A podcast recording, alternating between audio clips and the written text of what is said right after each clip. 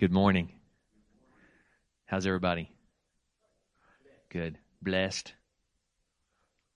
I hope it remains that way after I finish this this morning. I want to share just just very briefly. We'll call this a YouTube short. Um, and no, it's not. It's not on YouTube. So, just saying, it could be. Oh, Isaiah's shaking his head. Yeah, it very well could be. Uh, Romans chapter one, verses eight through fifteen. First, I thank my God through Jesus Christ for all of you, because your faith is proclaimed in all the world. For God is my witness, whom I serve with my spirit in the gospel of his Son, that without ceasing I mention you always in my prayers, asking that somehow by God's will I may now at last succeed in coming to you. For I long to see you, that I may impart to you some spiritual gift to strengthen you. That is, that we may be mutually encouraged by each other's faith, both yours and mine.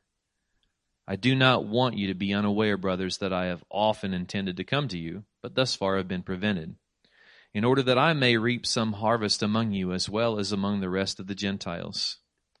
I am under obligation both to Greeks and to barbarians, both to the wise and to the foolish. So I am eager to preach the gospel to you also who are in Rome.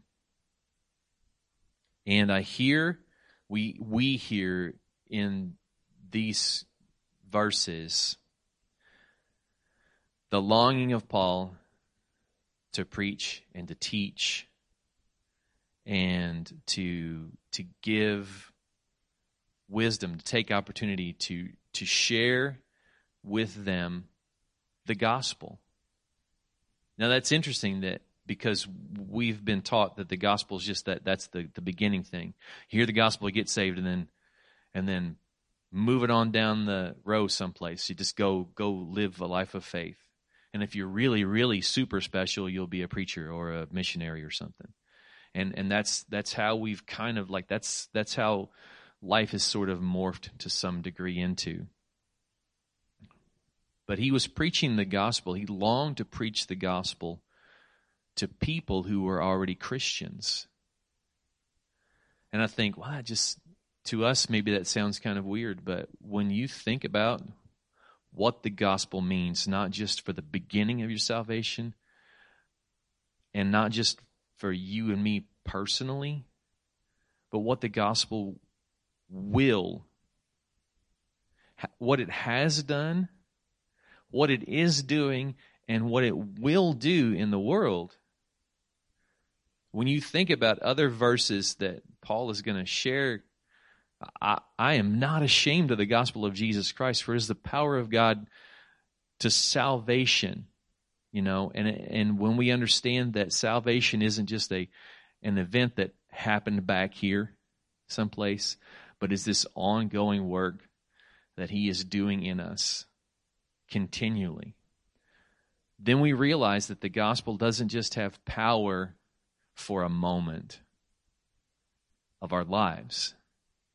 The gospel has power continually in our lives, working in us as believers to stir us up to God's gifts, to his blessings, to the power of his Holy Spirit working in us to bring to mind to us what? Just random thing? No, the word. What is, what more could he say than to you he has said? You know, just quickening those words to our mind so that when we come into circumstances, when we face things in the week, you know, beyond these moments, when we face things beyond these these moments that we share together, that that word is quickened to our mind. That is the power of the gospel that changed us from a self-serving, self-seeking to a God-glorifying, God-honoring, God-seeking, God-pleasing people. That's the power of the gospel that made that change from I'm going to do what I want to do forever, whatever I want to do, to my own pleasure, to I desire to do the will of God for his glory. And so when you hear the gospel, when we hear the gospel in that context, when we hear it as the power of God to change our lives, not just back then, but forever, we'll carry that gospel into the world, and that gospel will make a difference in the world because it's God's power to change lives.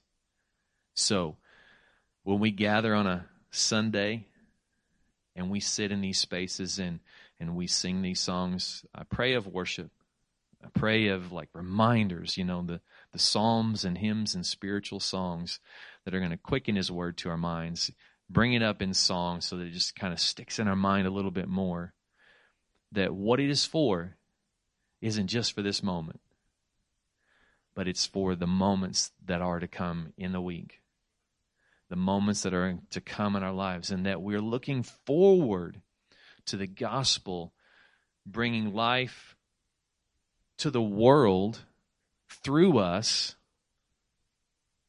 but also bringing life to us that we are going to impart to the world. And that is my prayer in that, in that as we gather, as we do the things that we do on a Sunday morning, that that's what it's for. That that stirs in us a desire to preach the gospel, to live the gospel in the world, no matter what we find ourselves doing. And that light of His gospel will light the world that we live in. It will change the culture around us. And when we look at the culture and say, oh, it's just going, it's just going rotten. Oh, look at how awful things are. It's like, what's going to change that? Well, God's going to have to change it because, boy, it sure is going to. And it's like, and what has He already done? What has He already done?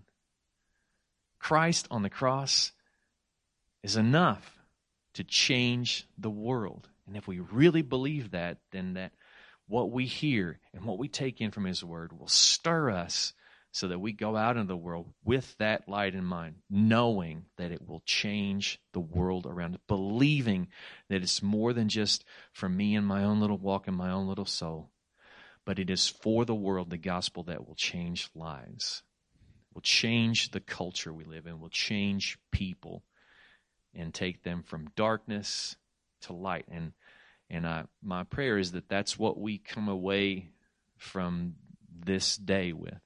As we hear God's word preached, as we hear the scriptures opened, that it becomes this life-giving flow that goes into us, yes, and changes us, but then thereby changing the world around us as we go from this place and live what we've heard, obey what He has said.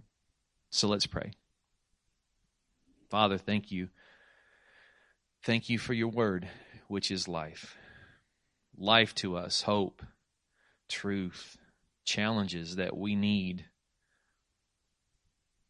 encouragement that we need, strength that we need, fire that we need, our souls filled with your truth for your glory. So I pray today as we do what we do, whether in singing, or listening, or preaching, may it be that we are encouraged by your word, that we encourage one another in the circumstances of life to see your word, hear your word at work, to live what you have called us to. May we delight in you. May we delight in the things that you speak to us by the power of your Holy Spirit and by the backing of your word that you've given us. May we be encouraged. May we be strengthened. May we be challenged. And may you be glorified in all the results that you work in it. In Jesus' name, amen.